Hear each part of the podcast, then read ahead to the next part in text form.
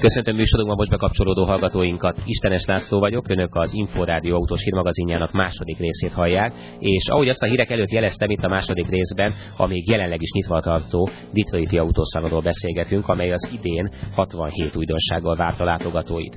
A jelek egy annak, hogy az amerikai gyártók végre észrevették, hogy melyik az a terület, amelyen a retteget japán autógyára végre nem pipálhatják le őket. A Detroiti autószalon legszebb újdonságai ugyanis a 60-as, 70-es évek legendás modelljeit idézik külsejükben, míg a lemezek alatt a mai kor technikája alapul. Ezzel együtt Amerika legnagyobb seregszemléjén értelemszerűen a hazai pálya előnyeit élvező óriások, így például a Ford, a Chrysler és a GM villantanak nagyot, de jó mumushoz méltón ott nyomulnak a japán, koreai és európai márkák is. Vendégem Surányi Péter, az Autó 2 magazin főszerkesztője, aki ott volt, de már vissza is tért az amerikai szemléről. Péter, ö, hova sorolható a Detroiti autó kiállítások ranglistáján? Nagyon nehéz pontosan meghatározni, mert se nem nagy, se nem kicsi. Ha az európai méretekhez hasonlítjuk, akkor azt mondanám, hogy a Genfel egyenrangú méretben, rangban pedig egy teljesen más káposzta, hiszen elsősorban az amerikai autóipar szemléje, illetve az, autó, az amerikai autópiacnak egy, egy bemutatkozási lehetősége. Tulajdonképpen akkor nekünk, európai vásárlóknak, európai gyártóknak nem is fontos az amerikai autószalon? Olyan szempontból fontos lehet, hogy nagyon sok technikai újdonságot mutatnak be, és nagyon sokan itt mutatnak be különböző koncepcióautókat annak idején az új második generációs, vagy nem tudom, hanyadik generációs Volkswagen Bogár is például itt mutatkozott be, tehát ilyen szempontból fontos lehet. Lehet, hogy rossz, amire emlékszem, majd javíts ki kérlek szépen, de mintha azt olvastam volna, hogy a Detroiti autószalon azért lehet talán a világ egyik legrangosabb autószalonja, mert itt mutatkozott be eddigi történet legtöbb újdonsága, és most sem kevés mutatkozott be. De ha ez nem igaz, akkor javíts ki sem. Nem tudlak sem cáfolni, sem pedig megerősíteni. Egy biztos, hogy a mostani szalonon 67 újdonságot mutattak be, ami rettenetesen sok. Persze ebben rengeteg volt a koncepcióautó, és rengeteg olyan amerikai modell, ami alig ha fog föltűnni Európa útjain. Hát erről nem tudunk miről beszélni, az biztos. Hogy gondoltad te, hogyan csoportosítsuk most? Tehát igazából akkor én majd, hogy nem rád bízom, hogy, hogy mi az, amit kiemelsz ebből a sokaságból. Hát alapvetően modellre egy csomó dolgot ki lehetne emelni, de koncepciójában azt emelném ki, hogy nagyon nagy teret kaptak a az energiatakarékos megoldások, elsősorban a hibridek, illetve a tiszta megoldások, és ami még talán fontos és eltérő a többi kiállítástól, hogy viszonylag sok volt a retro megjelenésű autó, és ezek a retrók annyiban voltak eltérőek az utóbbi idők retro hullámától, hogy teljesen más köntösben, abszolút mai köntösben, retro vonalakat felelevenítve új stílusok születtek. Tudunk-e olyan autókról beszélni, amiket mi is ismerünk itt Európában, vagy hát azoknak nyilvánvaló valamelyes új vonalairól? Hát itt elsősorban talán a Volvo-t emelném ki. A Volvo C30-as, ez a legkisebb Volvo lesz, ha lesz. Egyelőre egy koncepcióautóként mutatkozott be az S40-esnek és a V50-esnek az alapjaira készül. A hossza 4,2 méter, 23 centivel rövidebb az S40-esnél. Ez egy négy személyes háromajtós volt. A kialakítása alapján elképzelhető, hogy öt ajtósban is létezik. Érdekes volt, hogy a csomagtér ajtó ezen a modellen egy sötétített üveg volt. Kivételesen tudom, hogy miről van szó, mert láttam róla a képeket. Az autó eleje az részemről teljesen rendben van, a fenekével azért, hogy mondjam, még vannak problémái, nagyon koncepciónak tűnik. Ezt ilyenkor itt betesztelik, és akkor majd például egy ilyen szalon után eldöntik, hogy marad ez a hátsó falrész, vagy módosítanak rajta, vagy, vagy ez egy véglegesnek tűnik már.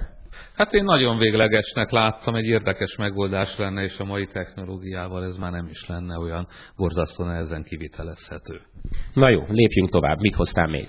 Hát a, a Chevrolet olyan szempontból érdekes márka volt, hogy rögtön kétféle hibriddel jelent meg a színen.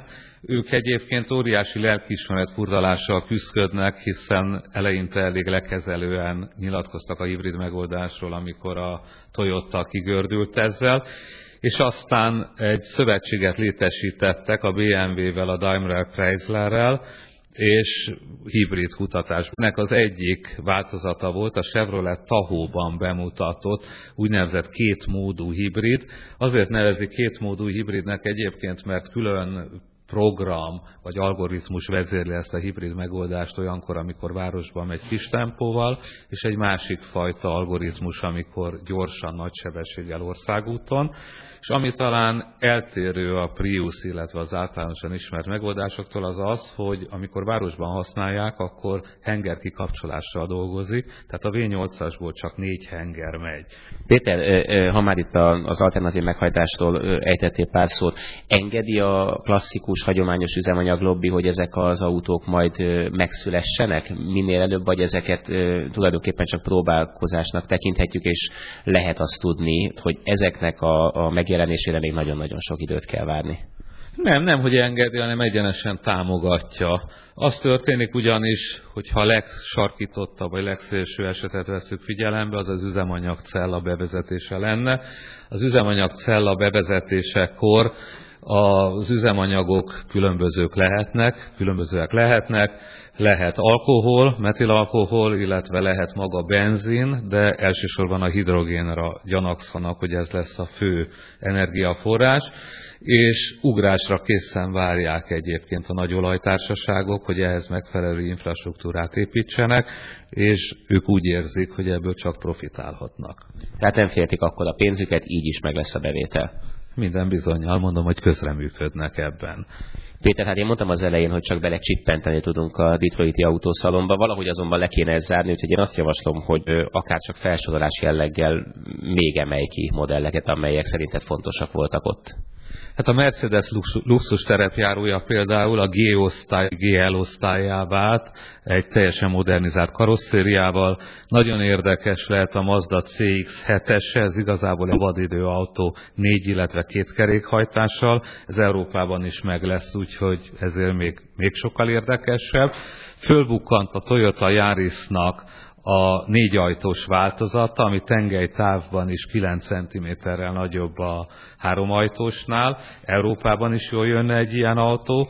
Nekem személy szerint talán a legizgalmasabb autó volt a Chryslernek az új luxus autója, az Imperial. Ez egy retróba hajló, kicsit a Rolls-Royce-t imitáló karosszériával, de talán sokkal-sokkal izgalmasabban előadva. A Porsche-t talán sokszerűen érte az új Aston Martin DB9-es alapjaira épített Rapid, itt nem a DB9 az új, hanem a Rapid természetesen, csak az alapjai a DB9-esé. Nagyon érdekes autó lehet a Toyota Camry új modellje. Én nagyon sajnálom, hogy ez nem jön Európába, most megjelent hibrid hajtással is. Nagyon-nagyon szép és nagyon-nagyon érdekes. A Lexusnak megjelent az S-osztályjal, a Mercedes S-osztályjal konkuráló LS460-as, a közvetlen bepecskenéses motorral, csomó dolgot lehetne róla mondani, nagyon nagy konkurencia lehet a Mercedesnek. Érdekes lehet a Chevrolet Kama, ami most visszatér várhatóan egyelőre koncepcióautó formájában a sportkocsi a, a Chevroletnek, és talán a Hyundai-nak a Talu sportkupéja, ami egy független felfüggesztésre épített szabadidő autó viszonylag magas építéssel, 2 plusz 2-es ülésrendszerrel, hát ha ebből lesz valami, akkor ez egy nagyon érdekes modell lesz. Péter, szerinted ezek közül, amiket most felsoroltál ebben a kis összeállításban, mennyit láthatunk esetleg Genfben, ami már nyilván közelebb van hozzánk? Hát szerintem a jó 99%-át, sőt azt is megkockáztatom, hogy mindet. Egy csomó közülük nyilvánvalóan már szériai éret kivitelben és nem koncepcióautóként fog megjelenni. Elsősorban a Volvo C30-as gyanítom, hogy abszolút szériai éreten lépott majd színre. Tempó, az Inforádió autós hírmagazinja együttműködésben az Autó 2-vel, a legkelendőbb autós nappal. Minden kedden 18 óra 30-tól. Ezek voltak a Tempo mai témái. Magazinunk adását meghallgathatják, vagy letölthetik az Inforádió új hírportálján a www.inforádió.hu címen. Legközelebb egy hét múlva kedden ugyanebben az időben várom Önöket, mai figyelmüket megköszönve búcsúzik a szerkesztőműsor vezető, Istenes László. Viszont hallásra!